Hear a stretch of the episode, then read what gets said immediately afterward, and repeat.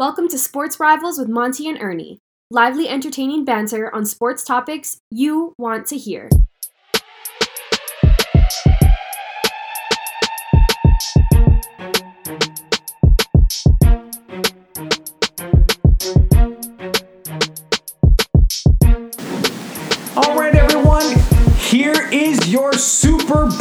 Sunday edition. And Ernie, let's get after it. Yeah. What a Super Bowl. Super Bowl 57 has to be one of the best Super Bowls ever. Certainly does not live up to last year's Super Bowl 56, the greatest Super Bowl in NFL history.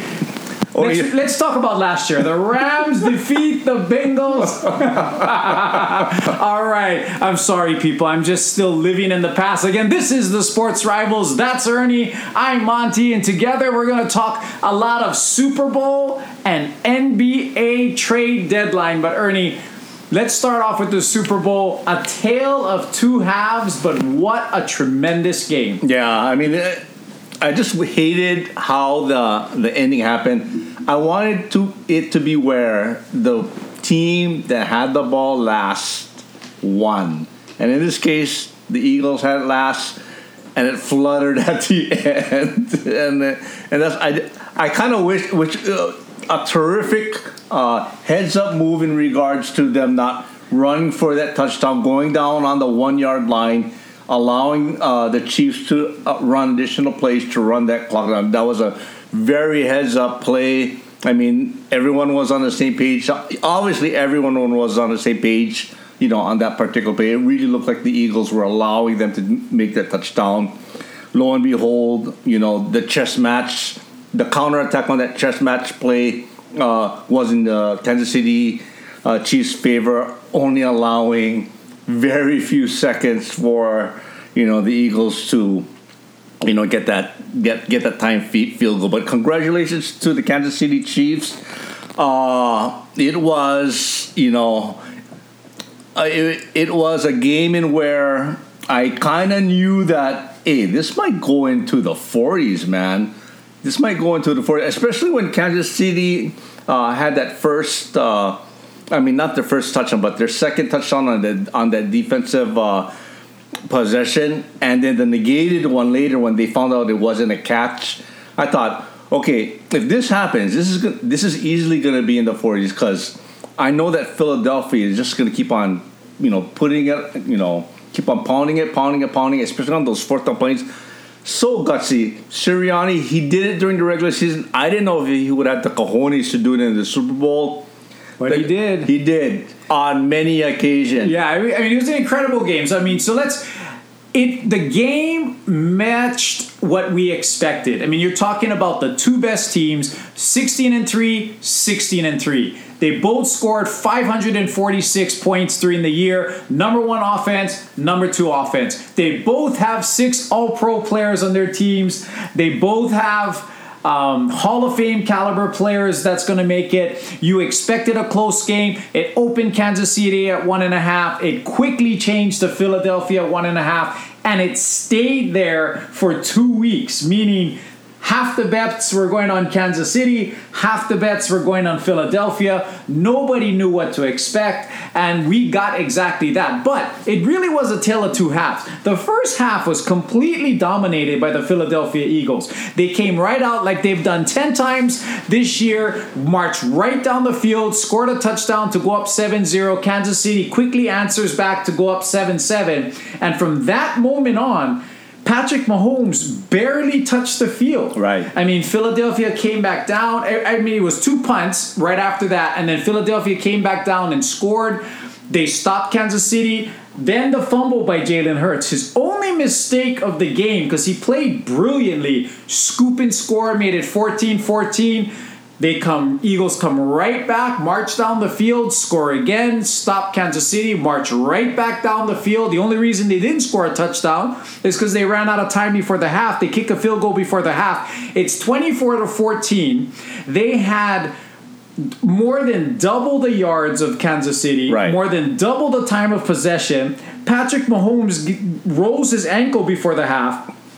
At halftime, before Rihanna came on, it really looked like the Eagles were going to win this Super Bowl. And they would have. They would have. They would have, except for two plays. One, the one that you mentioned in regards to the, the turnover by Jalen Hurts, and the second one, the 65 yard punt, Punt return, return. all the way down to the five to allow you know a very easy score for the Kansas City Chiefs. Take away those two plays, the Philadelphia Eagles win this Super Bowl. But that that's the brilliance of of Andy Reid. I mean, the adjustments that he made, and I actually think I was telling Ernie this off the air. As brilliant as Patrick Mahomes is, when he rolled his ankle right before the half, there was no reason for that play. Right. It was third and fifteen. He could have easily thrown the ball away, but I think he was starting to feel the pressure of, oh my gosh, our defense can't stop him. Right. So we're gonna have to match them score for score. He gets his ankle rolled over, and I think that actually helped Kansas City, believe it or not, in the second half. They come out running the ball. They ran the ball down the field for the most part to score that first touchdown, and then he kind of settled in, and he was a lot more calm in the pocket, wasn't holding on to the ball quite as long, um, and they went down and scored, and then the the punt return that you're alluding to down to the five yard line, they scored again. And then the only reason they didn't score at the end of the game is because Jerick McKinnon made a very smart play, slid there, Right. ran the clock out, or else they would have scored again. They scored 24 points in the second half. So the Eagles scored 24 in the first half. The Chiefs scored 24 in the second half. 38 35 in one of the highest scoring games. And surprisingly, Patrick Mahomes, the first person to win the regular season MVP and the Super Bowl Yeah. MVP in the same I- season. I was shocked at it, being that there's what fifty something Super Bowls already, and that this only happened once. I mean, I knew it doesn't happen every year, but I figure at least two or three times. But you know, congratulations to Pat, Patrick Mahomes. Congratulations to Andy Reid too. I mean, coach, prior coach of the Philadelphia Eagles, now uh, as we all know, uh, the mainstay, future Hall of Fame coach for the Kansas City Chiefs. Uh, his adjustments at halftime, I thought were on par. I was waiting for the blitz to happen. I spoke last week on the podcast saying that Jalen Hurts is one of the lowest rated quarterback when blitz. They did that more in the second half, and they were only able to get what ten points out of this. So you know, But Jalen Hurts, let- let's talk a little bit about Jalen Hurts because I know Patrick Mahomes is going to get all the love because they won. He's the MVP. But Jalen Hurts goes 27 of 38, 304 yards and a touchdown, 15 rushes for 70 yards and three touchdowns, which is a record there. So he accounts for four total touchdowns and 378 yards, 74 yards of total offense. Honestly, I'm a fan of Jalen Hurts. I like the guy as a, as a person. I did not expect him to play that well. I thought they may control the ball on the ground, but Miles Sanders was a non-factor. It was Jalen Hurts' arm uh, hitting deep passes, hitting key passes. I mean, it was third and it seemed like it was always third and eleven or or more, and he would find a way to complete it, or it was third and one they had the record for the most quarterback sneaks, and we all know you can't stop Jalen Hurts and his 500 pound squat legs. You can't stop him on third and one, and they kept doing that over and over and over. So kudos to Jalen Hurts. He had the one fumble that led to a scoop and score, but he was brilliant Yeah. today. Yeah. He really accounted to himself really, really well. Philadelphia did not lose because of Jalen Hurts. Kansas City won this game. Kansas City earned this game, but little bit surprised that the the defensive line of Philadelphia did not was not able to get a little bit more pressure on Patrick Mahomes. Oh, yeah. They got some pressure, Yeah, but some. not enough to make a difference. Um, and which is surprising. You're talking about a team that had 80 sacks so far this year, and I don't think they had any today. Yeah, yeah. I mean, they had zero today. So against kudos the, to the two uh, best offensive Yeah, lines. Yeah, but like we said, when I was we were talking to both, I mean, both star defensive linemen, uh, both Chris Jones and Haason Reddick, you know, were very unmentioned today. Yeah, I the mean, offensive lines were brilliant. Exactly. I mean, they really, Yeah. That's they what- that's what played well. And as a Ram fan, watching that is just heart wrenching considering how terrible our line was all year long. And if that's what's necessary to win, then my Rams are quite a ways away from getting back to a Super Bowl because our offensive line is is a complete mess, and those two offensive lines are loaded with Pro Bowlers. There's Pro Bowlers. There's three Pro Bowlers on each line on the offensive side, and you see what a difference it makes. I mean, they controlled the line of scrimmage and they protected their quarterbacks. They created holes. 38 35, last second field goal by Harrison Butker. Kansas City wins their second Super Bowl in the last four years. Um, Patrick Mahomes now has that legacy of having two Super Bowl championships. There's not a whole lot of quarterbacks in that boat. There's Brady, there's Roethlisberger recently, mm-hmm. although we kind of don't look at him in the same light. there's Joe Montana. There's Peyton Manning. Um, there's John Elway. There's not a whole lot of quarterbacks in modern history within Ernie and my lifetime, or at least my lifetime, that that have two titles. And now Patrick Mahomes joins that, and he's only 27 years old. So there's going to be a lot of pressure and talk that he is chasing Tom Brady Let's not gotta get. That's way that's, ahead of ourselves. Yeah. That's ten Super Bowls for Brady, seven victories. Patrick Mahomes is now two and one, but I think he had that pressure, and you kind of felt that after. I mean, my wife uh, was watching with us uh, the the post game comments, and she was like, "Well, this team is not very humble." Pat, uh, you know, Travis Kelce was just like fired up, like they were the the beaten down dogs that everybody was spitting on all year. Yeah, he thought they should have been favored. Yeah, sounds and, like. and then I get it. I mean, preseason they lost Tyreek Hill. They had a new, uh, you know, wide receiving core. Um, Russell Wilson was coming to town. Justin Herbert is the big dog. The Buffalo Bills and Joe Burrow were supposed to be the kings. Burrow is going to come into Burrowhead and knock them off. So I get it. You know, great players feed off negative energy and turn it into a positive motivator. Um, but they really felt slighted and they use that to to their benefit. Yeah, I mean, so, whether yeah. you like it or not, and you may have come across as extremely arrogant in the post game comments but they're Super Bowl champs. Kansas City wins the Super Bowl 57. Yeah, and and, and uh, during the offseason, no one's going to remember. All they're going to remember is that the Kansas City Chiefs are the Super Bowl champs, and they beat the Philadelphia Eagles, and that both quarterbacks played to the best of their ability. You know, one being uh, a second round draft pick, one being uh, an MVP, but hobbled with a high ankle sprain. Mm-hmm. Uh, terrific game. We thought it was last week. We thought it was going to be a good game. We thought it was going to be, you know, uh, you know, a tight match, and it was. And that's what we were. That's all I wanted. I really didn't have a uh, a dog in, in this fight. I just wanted it to be a good game. Uh, we got a good game all the way until the last 50 seconds, in my opinion. But you know, I can't. We can't have everything. I wanted. I was telling Monty we want overtime. Yeah, was cheering for overtime. Like, miss the kick. I want to go to overtime. Miss it, miss it, miss it.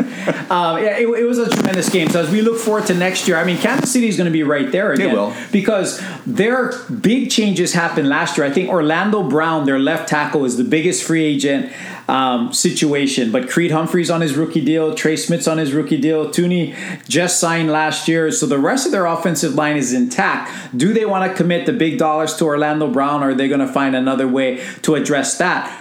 But really, everybody else is back. I mean, Juju can go somewhere else, but Pacheco's a rookie. Uh, he looks solid. Travis Kelce is signed. So it really, Chris Jones is signed. Their other guys are, are relatively young. Karlaftis. I think Kansas City is going to be right there. But again, it's really difficult to repeat and it's really difficult to keep that motivation. Philadelphia, though, is going to be interesting because where Jalen Hurts is young, now they're going to have to start talking about extension for him. And I think he's earned it. I yes. mean, he's taken him to a Super Bowl and played really well. And I think the system being built around him seems to be really working.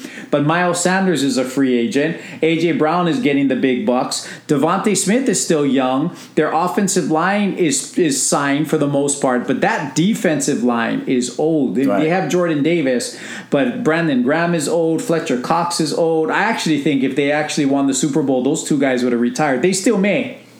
But I thought they were going to retire. Um, it's going to be interesting to see can Philadelphia come back next year.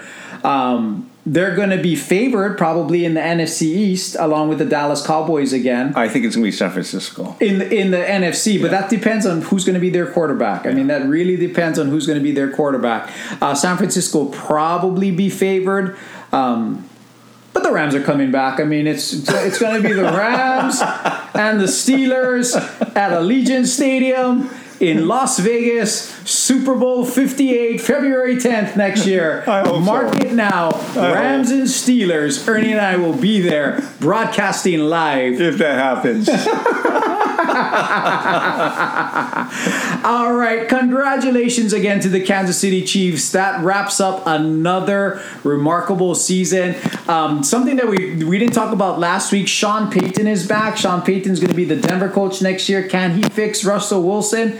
Um, that is the big question because Russell Wilson fell off a cliff this year. If he can fix that offense, that defense is solid. Yeah. They could be a factor next year.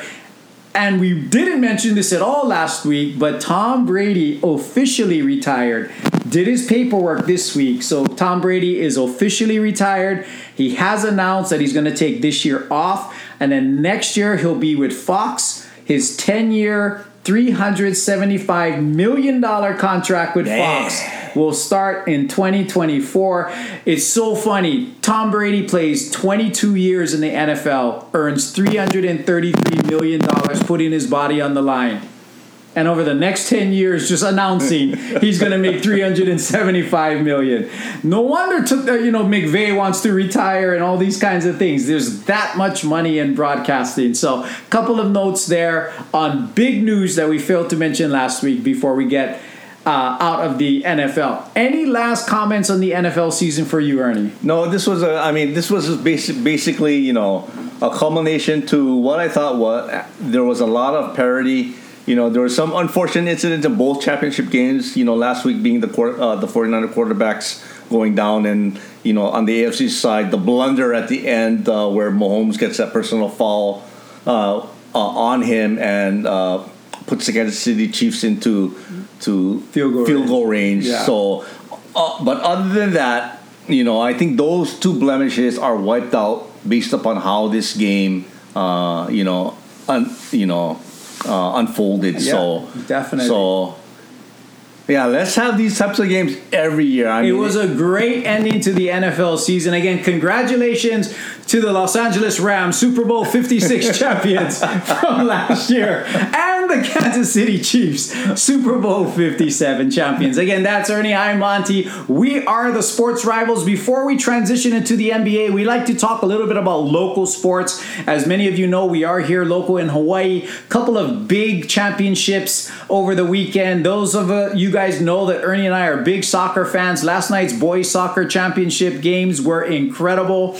Uh, Kamehameha Hawaii defeats Pac 5 3 2 in overtime on a golden goal to win their second consecutive D2 title. And then in the D1 final, I felt Mililani really controlled the game. They jumped out 1 0 six minutes into the game. A PK in the second half allows Iolani to tie it.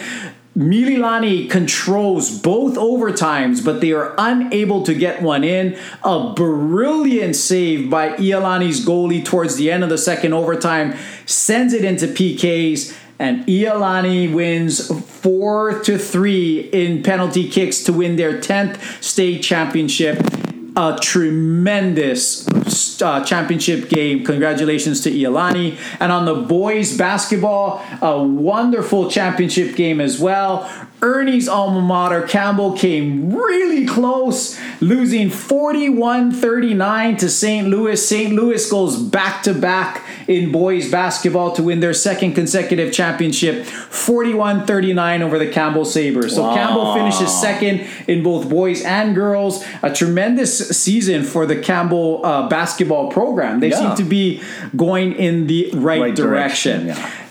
On the University of Hawaii side, good and bad news. The Wahine go to the mainland and sweep a couple of road games to continue their ascension to the top of the Big West. They are now at uh, in third place in the Big West.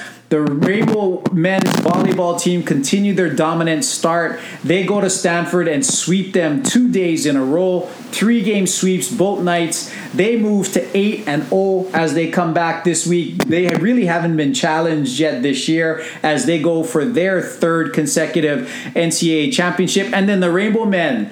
I was posting this on Twitter. I know I shouldn't be as frustrated as I am with this team, but they are just killing me. They're now 18 and 8 uh, on the season, but they are really, really struggling to get any kind of consistency. So in the first part of the game, Ernie, last night, okay, so uh, on Thursday, they struggled in the first half. They're able to come back against the last place UC San Diego team. They pull it out. Yesterday, they hit their first two shots. And then they missed their next 19 shots. they shot 16% in the first half with 11 turnovers, and they're down 30 to 15 Oh my at goodness. halftime. They come all the way back. It's 52 51. They have a chance to win it at the end. They miss. Uh, uh, McClanahan misses a shot. Hepa misses a one foot tip in. Oh my goodness. And then Avea grabs the rebound, misses it, and they lose, which is probably a good thing because they're escaping too often. Something is wrong with this team that they just cannot put two halves together and they come out of the gate flat. I know they're 18 and 8, but they've got to do something different because the way they're playing now, they're going to be one and done in the Big West tournament, which is a shame because they should be better than they're playing right now. Mm-hmm. But they come out flat every single game. Some games they're able to overcome it. They almost did it again last night, but they lose 52. Ernie, 19 consecutive misses. You and I could do that. we could do that. It was remarkable. It was a, it was it was just so futile. It was it was pathetic. But anyway, that's my rant about the University of Hawaii men's basketball Yeah, I, ho- team. I mean, I really, I really hope. I mean, this is this is a good team, and you know, and, and uh, you don't want aspiration. The aspiration is to get to the big dance. I mean, uh, they'll probably be postseason bound, but you're not looking at the NIT. Then the NIT would be an abject failure, in my opinion, for for this particular You know. I'm afraid, Ernie, that if they don't make it into the big dance, at this point, they're not even going to make the NIT. They, Really? They've fallen so far down. It'd be one of those third and fourth tier type tournaments where you got to pay your own way that I'm not even sure they would accept the bid. But they, re- they really need to turn it around. They have seven games left with some really killer road games, and they still have Irvine here. Um, I mean, they're going to have, to me, they have to go at least four and three heading into the Big West to be 22 and 9, and then they have a chance maybe for the NIT. Um, but they got to turn it around because they're playing some of their worst basketball right now of the season, in my opinion. So, for all of you H fans that don't agree with me, let me know why. Let me know why you think I'm wrong. Um, but I think many of you, from what I see on Twitter, completely agree with the assessment that I'm making right now. And then again, the one last thing that in local sports that we did not mention as well last week, for all of you uh, in Hawaii sports fans, Ernie and I grew up listening to one Jim Leahey, a legendary sportscaster in Hawaii. He was U- University of Hawaii sports for us growing up. Every sport, whether Yeah. it be basketball, volleyball, baseball, football, he did all of it and in such an eloquent he was the local version um, of the, the of Al Michaels, you know that that type. He was a storyteller that you could relate to. Such articulate command of the English language. Uh, he passed away from a long illness a couple of weeks ago. So our condolences uh, and and love and blessings to Kanoa and the whole Leahey family. Uh, and thank you, Jim Leahey, for six decades of sports coverage in the state of Hawaii. Yeah, rest, rest in peace. And he was actually a, a former substitute teacher at, at Campbell High School, also. So Yeah, he had Ernie in his class and decided I'm out of this teaching. probably. I ain't teaching. Not with this Muyano kid in here. All right, gang. So again, that's Ernie. I'm Monty. We are the sports rivals, and Ernie, the NBA trade deadline was off the chain. It was nuts. So Christmas. It was Christmas in save- February. let's save the biggest trade for last. Let me talk about my Lakers a little bit because we basically flipped out half the team. So. Let's see what the Lakers did. The Lakers were able to package Russell Westbrook with a couple of pieces like Damian Jones and Juan Toscano Anderson and a number one uh, pick. They get D'Angelo Russell from the Minnesota Timberwolves. They get Malik Beasley and Jarred Vanderbilt from Utah. I like that trade. I really like that trade for, for the Lakers. In addition, they trade Thomas Bryant to the Nuggets. They get uh, you know a, a secondary player and three number two draft picks back from that. They trade Patrick Beverley to the Orlando Magic. They get Mo Bamba in return for that. He's still suspended from the fight last week, so we'll see how that goes. So let's just take a look at, at the overall trade. So with the Thomas Bryan trade, I was very upset that they traded him because he's been playing really He's well He's good. When AD was hurt. But once AD came back, he had lost a lot of his playing time. So he actually asked the Lakers to trade him. The Lakers realized that he had played himself into a bigger contract next year than the Lakers were going to be able to afford. So they gave him what he wanted a trade. So he goes from the number 13 team in the West to, number the one. number one team in the West, although he's still going to be behind the Joker. Oh, yeah, definitely. Um, but it's a good situation for Thomas Bryant. But what that means with the three number two picks that we got back is the essentially the Lakers were able to acquire Rui Hachimura for Thomas Bryant, which is a not bad trade when you think about that. So what happens with the Lakers is they went from a pretty old team to now, believe it or not, LeBron James is the only player older than 30 on that team. Everybody else is under 30 years old. You have four people under contract for next year, so you have some flexibility, but you have restricted contracts like Rui, um, D'Angelo Russell that they can extend and they can go above the salary cap to extend these people if they deem that they want to do that. So it kind of gives them some some flexibility. So I thought Rob Pelinka did a pretty good job under the circumstances. I think the the construction of this team, Vanderbilt's athleticism on the on the wing, I think is helpful. Malik Beasley, although you couldn't tell last night, is a good three point shooter and he's a good defender. I think that's going to help. I think D'Angelo Russell's much more efficient than uh, Russell Westbrook for sure. He's having his best shooting season. So I think the construction of the Laker team is much better than they were last week. The problem is there's only 20 something games left. Can they get cohesive and can they go from 13 and get into the playoffs? You know, they're they're now they upset the Warriors last night without LeBron. They're two games out of the playoff hunt right now. Um, I have my doubts. I mean, they're gonna have to. To me, they're gonna have to go at least eighteen and eight the rest of the way to realistically get into a decent playoff position. Well, when you call, when you say decent playoff position, you're talking about play. Not, trying not, being in the not- play not- game okay. because it's not out of the question that they could get up to the sixth seed because it's still really cramped uh, in in the West. I mean, it really is cramped in the West. But I think if they're going to have to go into a play-in situation, and if they get Denver in the first round, I think that's going to be a problem. I don't think I, I think the I think Denver is going to be a problem for the Lakers. I think the Lakers are going to have to get one of the secondary teams. So overall, I am happy with the Lakers changes. I am optimistic about what this means going forward and possibly into next year. I do not think any of these changes make them a world championship caliber team. I hope they can do enough to get into the playoffs because it would be a shame to flip half your team and Right. still not make the playoffs. So that is my Laker trade analysis for this time. um, any comments on my Lakers? No, I thought they re- really did a good job. I mean, I was looking at the. I was looking at the news on Rob Pelinka, and they're they're ready to run that guy out of town. And I was thinking, man, this guy is just holding his. He didn't want to make that the Kyrie. I mean, he he was getting burned because he didn't get Kyrie, and I think uh, in the long term, this is better. Kyrie is making a difference right right now, although being it's short term right now. We have we still don't know what the uh, you know how that mix between him and Luka Doncic is going to work out. Uh, but it's working. It looks promising right now. They- I mean, they look like a a very good team.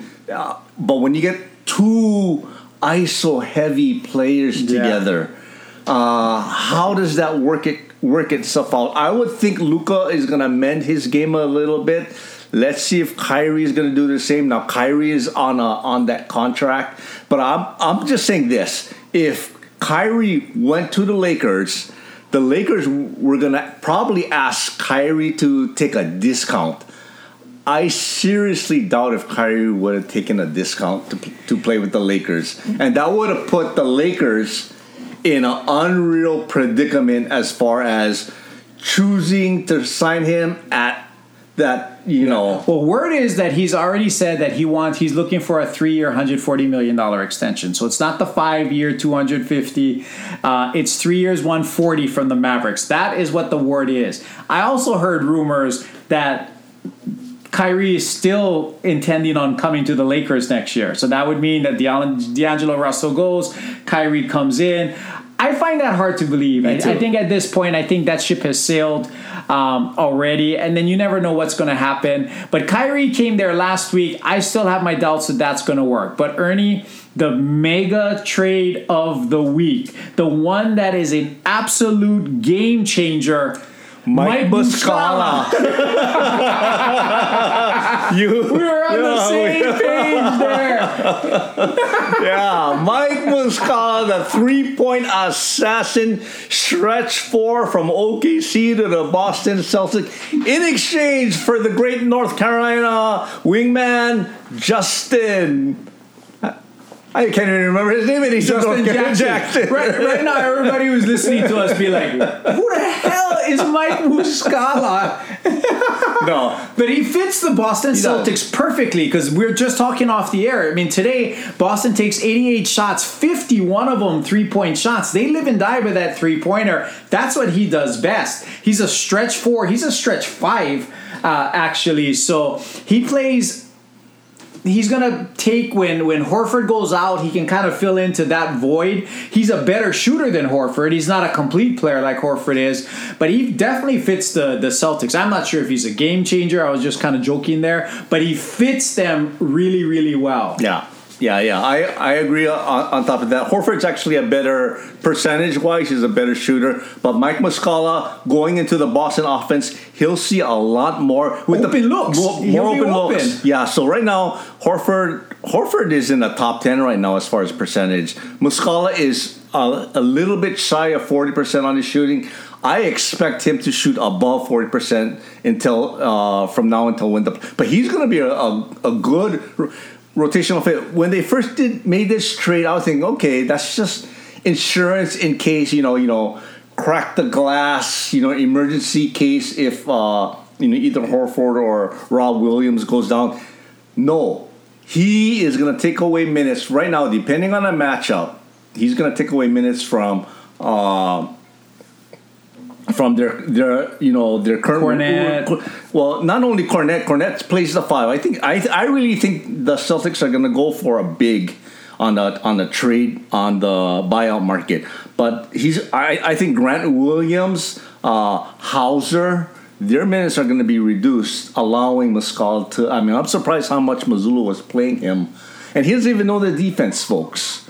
I mean it looks like he doesn't know the defense but I uh you know, I was look, looking at other podcasts in regards to this particular trade uh, with uh, reporters, you know, following OKC, and he's, they said he's a a, a pretty decent defender. And I mean, not game changing, but you know, not a liability. So, Well, he's a he's a role player. I mean, he was with the Lakers a couple years back. He was one of our trade deadline deals. Um, like I said, I mean, he's a he's a he's a nice addition that fits the Celtics. I don't think he's going to make a big difference when it comes to them winning the the NBA championship. So. Let's get to the big trade. Kevin Durant is a Phoenix Sun. So what a massive massive deal. Kevin Durant and TJ Warren goes from Brooklyn to the Phoenix Suns. Mikal Bridges, Cameron Johnson, um, drawing a blank on, on the other player, and four number one picks and a pick swap go to Brooklyn in the KD deal. yeah, Jae Crowder. Jae Crowder, and then they went, and then Brooklyn takes Crowder and sends him to Milwaukee. So let's let's unpack this first from the Phoenix perspective, and then we'll talk a little bit about Brooklyn. But for Phoenix, you now have Chris Paul, Devin Booker, Kevin Durant, and DeAndre Ayton. Ayton. You, on the surface, it seems like they're the favorite now, or they could be one of the favorites in the West. The big caveat is they're older. Kevin Durant's still hurt.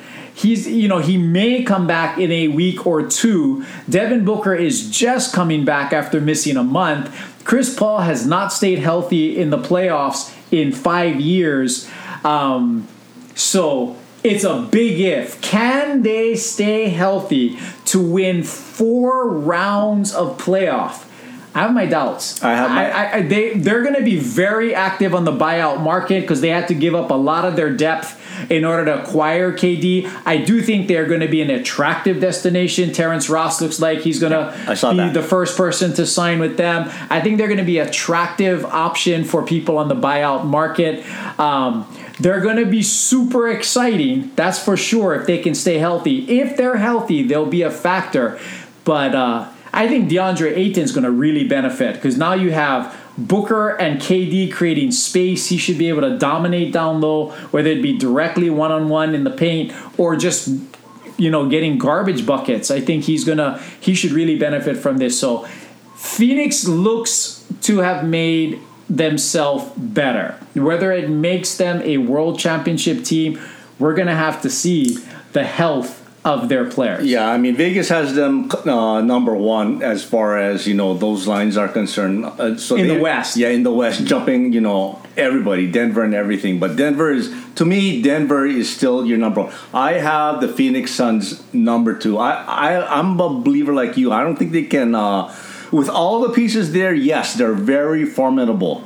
I don't like their bench. They're saying that Torrey Craig is going to be one of those. If you if Torrey Craig becomes one of your starters, uh, watch out. I mean, they still got T, uh, T.J. Warren out there uh, Yeah. coming over from the Nets, like you said, Terrence Ross. I mean, Terrence Ross couldn't break the crack crack the lineup, you know, for the Orlando Magic. So I mean, he to me he's a shell of his former self.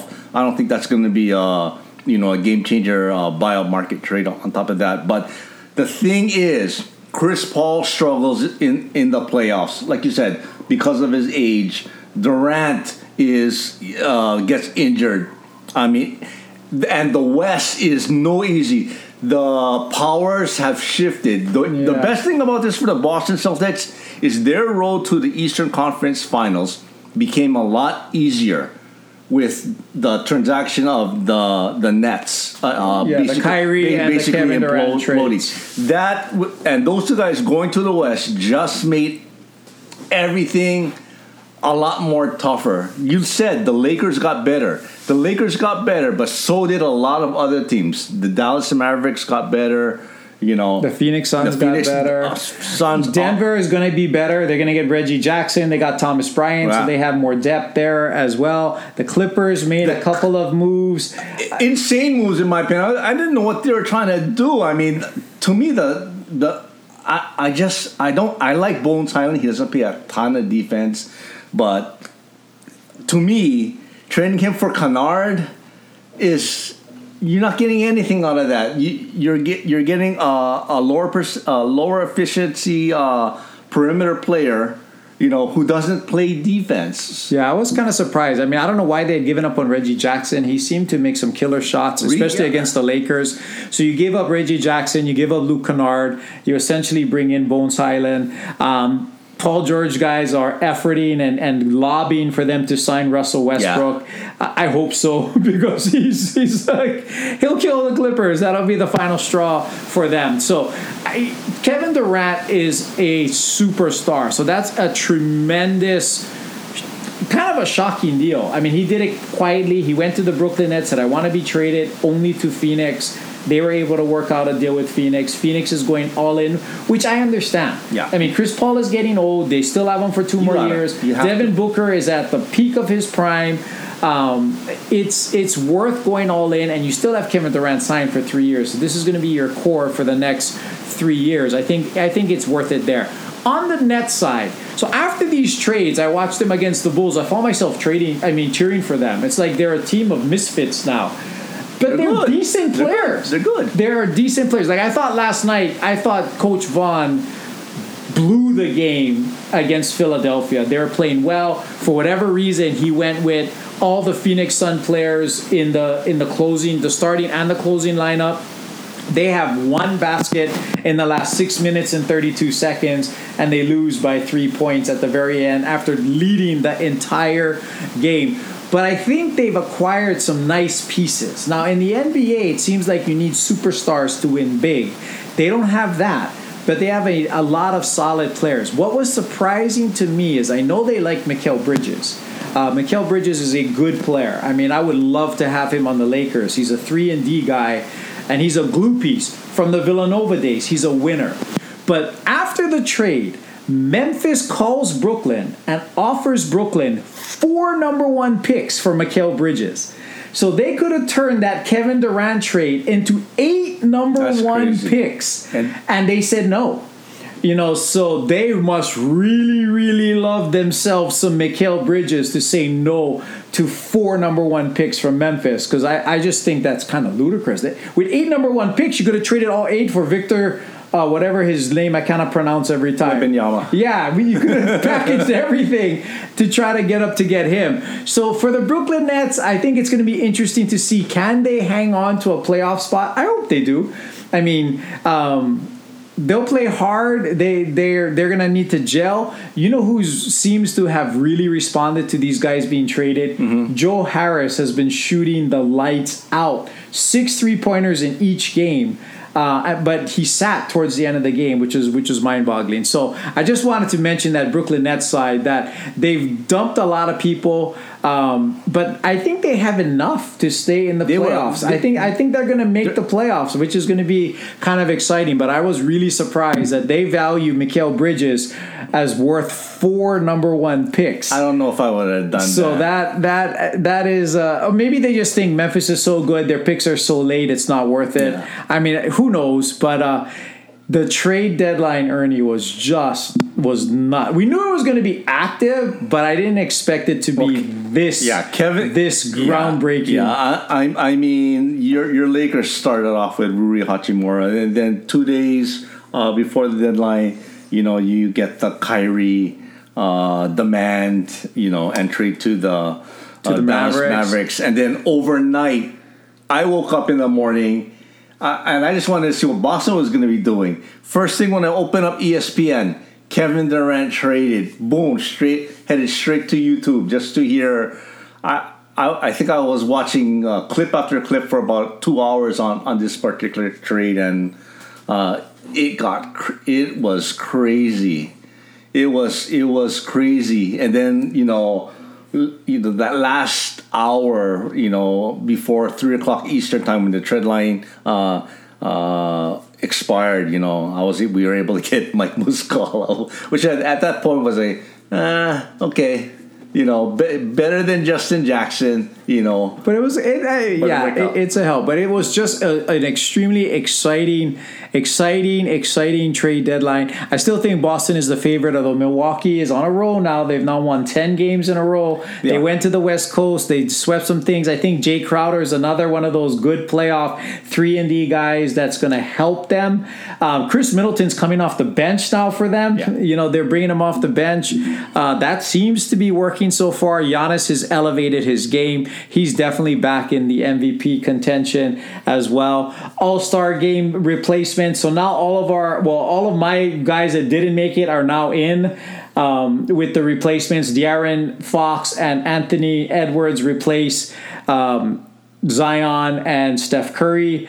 And then on the other side, Pascal Si- Siakam replaces I forget Jaylen who- Brown. J- no, he didn't announce that. He's still, he's still trying to play Jaylen Oh, Brown. It was somebody else that got hurt. Oh, Kevin Durant. Oh. He replaced Kevin Durant. So Jaylen Brown said today, I saw an article that he's taking it day by day and he's not ruling himself out of the All Star game, which to me would be absolutely stupid for him to even risk it. I mean, he was an All Star last year. You can go. You don't have to play. Yeah. Um, but anyway, so so that's it. Zion re-aggravates his hamstring today. He's now going to be out for weeks more. It wouldn't surprise me if he doesn't play the rest of the season, meaning that Zion would have played like 20 games in two years.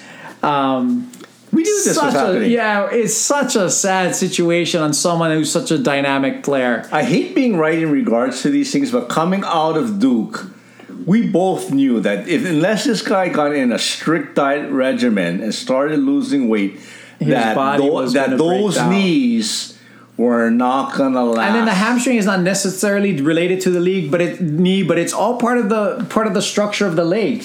You know, and it goes from your back to your buttocks down to your knee, and if those muscles start getting all whacked, then things happen. Yeah. So unfortunately for the Pelicans, it does not look like they're to have Zion for the remainder of the year again. And I got to think if you're a Pelican fan, you're getting a little bit tired Don't sign- of this Zion Yeah, situation. don't- And they re-signed him last year, so he's already re-signed to the max two hundred million dollar Yes. contract. Oh, they're screwed. So they're stuck with him for the next four years. So, whew, what an NBA week!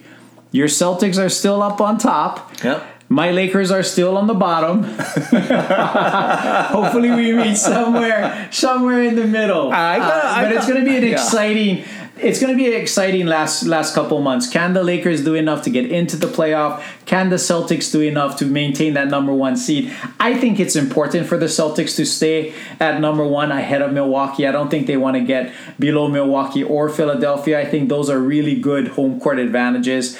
Um, so I would think Boston would want to stay one. It's but it's going to be a battle. They're going to have to earn their way because Milwaukee's playing well, Philly's playing well. So whew, it's going to be crazy. It's going to be exciting. Yeah. And we're about a month away from March Madness as well. So it's going to be a lot of basketball talk for the next month, guys, because NBA. NCAA, NFL is done. It's all about basketball for the next month before we start talking NFL draft in April. But let's turn it over to Ernie I'm Monty. We're the sports rivals. Ernie, your closing thought. Okay, I'm surprised you didn't touch upon this earlier since it's basically your guy.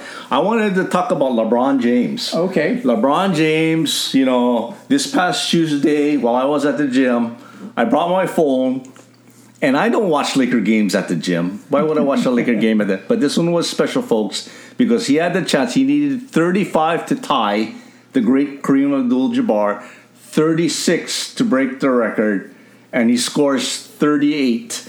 You know, to become the all-time leading scorer in the NBA. So congratulations to LeBron James. You're not my favorite player. I mean, I, I admire. To me, you're. Uh, not even uh, and and I hate I hate saying this because you know I I, I don't want to make small of what he did. I really think LeBron James is uh,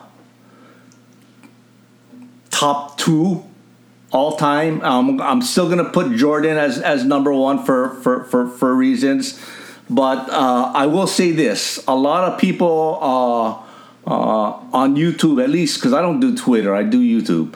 A lot of people on YouTube were saying that he was the greatest scorer of all time.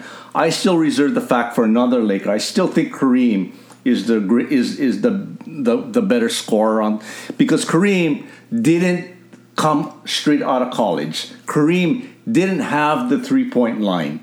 Now LeBron, if he plays another three four years and adds to that to make up for that difference, then I can say that he was the greatest scorer of all time. I'd still have to figure uh, do some numbers in regard to another Laker. Wilt Ch- where are Lakers on that scoring list? Wilt Chamberlain up there? He's never going to pass the average of that.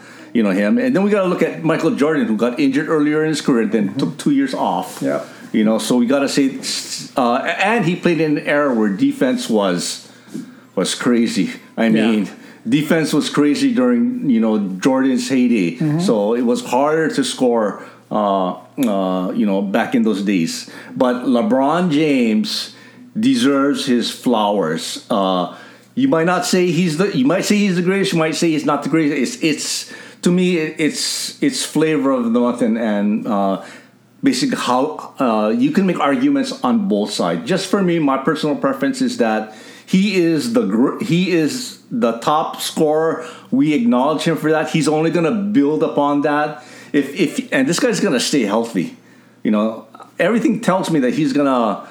Uh, he's gonna push put put at least another 3,000, 4,000 points on top of this record, which may which we'll see if that gets broken unless they put in a four point uh, play later in the future. But you know, he's up there. He's up there in regards to every category. He's up there in the assist category and whatnot. Uh, but uh, yeah, let's just, let's just keep let's just keep it at that because I don't want to take away from what what he did. Uh, he deserves all the accolades in regards to obtaining this title, which I really thought was uh, underscored in regards to the media attention they got. Yeah, because I think most people thought that this was an unbreakable record when Kareem said it Exactly. 38 years ago. Exactly. Um, but he did. I mean, and that's a testament to his longevity 20 years. You're right, though. Kareem had to play, you know, uh, four years of college before he could get to the NBA. So he started at 22. LeBron started at 18. So in his 20th year, Kareem was 42. LeBron is 38. But LeBron at 38, there's no one ever that has played at his level at this age. It is, I mean, Michael Jordan came back with the Wizards at this age and he was a shell of himself. Yeah. LeBron is still playing at the top of his game. Not the same athleticism he had 10 years ago, but he's still averaging 30 points, 8 rebounds, 8 assists. Um, his his historical norm. So he is had a tremendous year. The fact that he broke Kareem record is really mind-boggling. It truly is because he's never been known as a scorer. No. Like we talked about last week, if it was Jordan who broke it or Kobe, yeah, we get it. But LeBron has never been known as a scorer. He's always had more pride about his passing. Um, but here he is, the, the champion scorer, the greatest scorer of all time. And I don't think. Um, Anthony Davis was very happy about it because he was the only guy sitting on the bench, not even watching when LeBron broke the record. But that's that's a story for another day. Um, but yeah, congratulations to LeBron. I mean, it was a it's a it was a tremendous thing. It was a tremendous moment. And as a Laker um, fan, I'm happy he broke it as a Laker. Uh, even if I kind of view him more as a as a Cleveland Cavalier. Even if he only won one championship with them, he spent his first eight years. He spent four years. He's from that area. I kind of will always look at him more as a Cleveland Cavalier, unless somehow he leads the Lakers to another title. Um, but I'm grateful that he broke it as a Laker, so the record stays in the Laker ohana, as we say here in Hawaii. So, props to you recognizing LeBron in your closing. Yeah, I was, I was actually going to go another route and do my top five uh, teams in each conference after this uh, trade deadline, but yeah, you you didn't mention LeBron, and that needed to be said. All right. That- well, we talked about LeBron last week, and then I actually I kind of forgot about that. I mean, this whole trade deadline just got me just. I was just so excited. Oh, yeah. It's, this is one of those weeks where I was I couldn't wait to do this podcast, not only because of the Super Bowl, but mostly because of the NBA trade deadline. I mean, it's just such a major, major shift in power in the NBA. Yeah. You know and what? it gives Yeah. creates hope for us Laker fans. So this is let's do this real quickly. If we got like maybe three or four minutes, give me your top three teams after the, this transaction. Now we still have the buyout market. I'm kind of assuming that the buyout market is not going to be a game changer for any of the teams. So give me your top three teams now with the current rosters as they are in each conference. Okay, so in the East, I still think it's Celtics, Bucks, and Sixers. I think it's clear now. Miami's playing decent. Miami can be a problem, but they have to stay healthy, and they haven't proven that they can do that. And I didn't think that they made the additions necessary to take really that next leap up. So I think it's the three are pretty clear.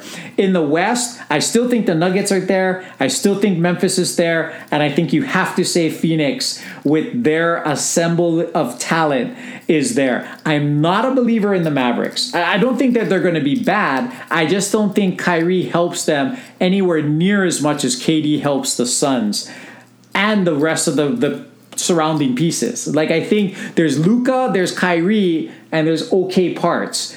But they don't really fit. It's kind of like when Russell Westbrook came. It, it, they don't kind of fit together. I think KD fits perfectly with Devin Booker and Chris Paul. It's his first true point guard that Kevin Durant's ever going to play with. So Chris Paul will get him the ball where he wants the ball. So I think that that fits really well, and I still think the Joker is the best player in the NBA. So Nuggets, uh, Grizzlies, who your Celtics beat today, and the Suns to me are the top three teams. And in the East, it's your Celtics, the Bucks, and the Sixers. I agree with you 100% in regards to the East. Celtics did small moves, proves that they didn't have to do anything major in regards to, uh, you know, retaining that. Uh, I actually think that's a good thing. I, you know, if they were trying to do like if they're training Payton Pritchard, that's not a major thing. But I think this team is right there on the cusp. So, Yeah. They so didn't- sometimes you can overthink things. I'm glad they did it. Exactly, and same thing is said to with, with the Nuggets. I still think they're, they're they're the number one team. I really think the Phoenix Suns are a close number two. I am I'm gonna debate, and this is a big part of me because I really thought that uh, if Steph Curry remained healthy, that the Golden State Warriors would make a, a run up there. I just don't know if it's just too little, too late by the time that he returns. That uh, you know, and I think everybody's been kind of waiting for that, but here they sit, twenty-eight and twenty-eight. yeah, and they, they suck on the road. Let's be honest. And even when he's there, they were around the 500 team. exactly. They exactly. have all their young players have not taken that next step, and then they end up they let uh, Gary Payton, who you love, go, and now they did get him back. They agreed to the trade today, even if he's hurt, and they, it took five number two picks. Essentially, they traded James Wiseman. Th- That even that trade we'd even mention it was Wiseman for Sadiq Bey, who you like. I like. And then they take Bey and they trade him to the the Hawks, for all these right. picks, and then they send five picks to Portland for Gary Payton. It's like, wow, the number two pick in the draft two years ago just got traded essentially for Gary, Gary Payton, Payton. And who's hurt. Yeah. So I'm not even sure that that's going to help. But but you're right. I mean, I think everybody kind of expects Golden State to come back. I- I'm, I'm having my their young players haven't materialized. Jordan Poole hasn't hasn't taken that next step. Clay's playing really well now, but Wiggins has been banged up. Draymond hasn't played nearly as good. And none of their young guys have responded. So Yeah. um, it would be good for the NBA if they came back. I know you you're you're you're chomping at the bit to get your revenge over the Warriors in the in the championship, uh, but I just don't see it. I, I, don't see them. I don't see them getting past those three teams. Yeah, to, to me, it would have had to been a run after the All Star break, and I thought they, they could have done it. But with Curry being hurt, I don't think there's going to be enough. I think their path to the championship is going to be all on going to be all on the road, and I think that's a disadvantage to the Warriors. You know, uh, let alone one road series. You're gonna you're gonna have to play three road series to get Yeah. back where you were. And uh, unfortunately, the West is just that much more talented. I'm gonna have Memphis as my number three, but oh boy, I'm really hoping. I hope this happens. This will be my second, uh, my my last uh, uh, point to close on my final thought. I hope that things remain the same as far as standings in the West. If the playoffs started tomorrow, the Dallas Mavericks would be matched up with the Phoenix Suns. Kyrie versus Durant. Yeah, that would be that would be made Must see- that must would be see TV. must see TV. That would be that would be incredible. So again, what an amazing week! What an amazing show! This is.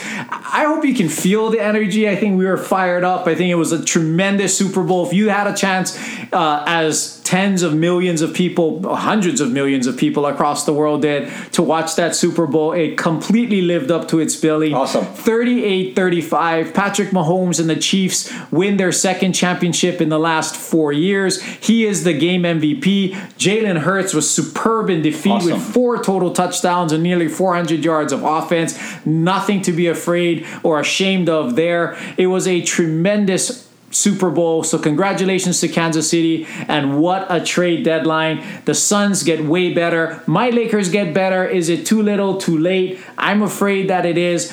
Ernie Celtics don't do much. I think it's a good thing. The one acquisition that they get, I think, is fine. Whew. That was a lot, Ernie. Was it was it was quite a week. And for those of you that know me here locally, it is Valentine's week. So happy Valentine's to all of you. Check out Watanabe Floral this week eh?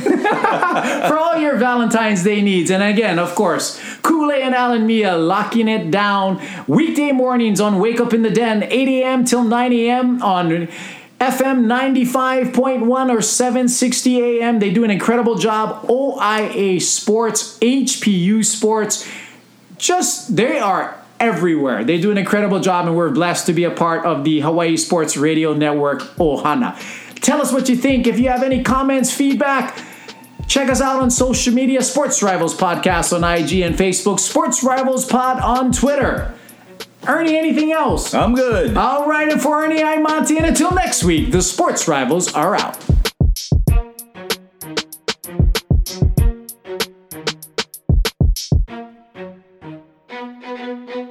Thank you for joining us on the Sports Rivals podcast. Check us out on social media at Sports Rivals Podcast on Instagram and at Sports Rivals Pod on Twitter, where you can share topics you'd like to hear.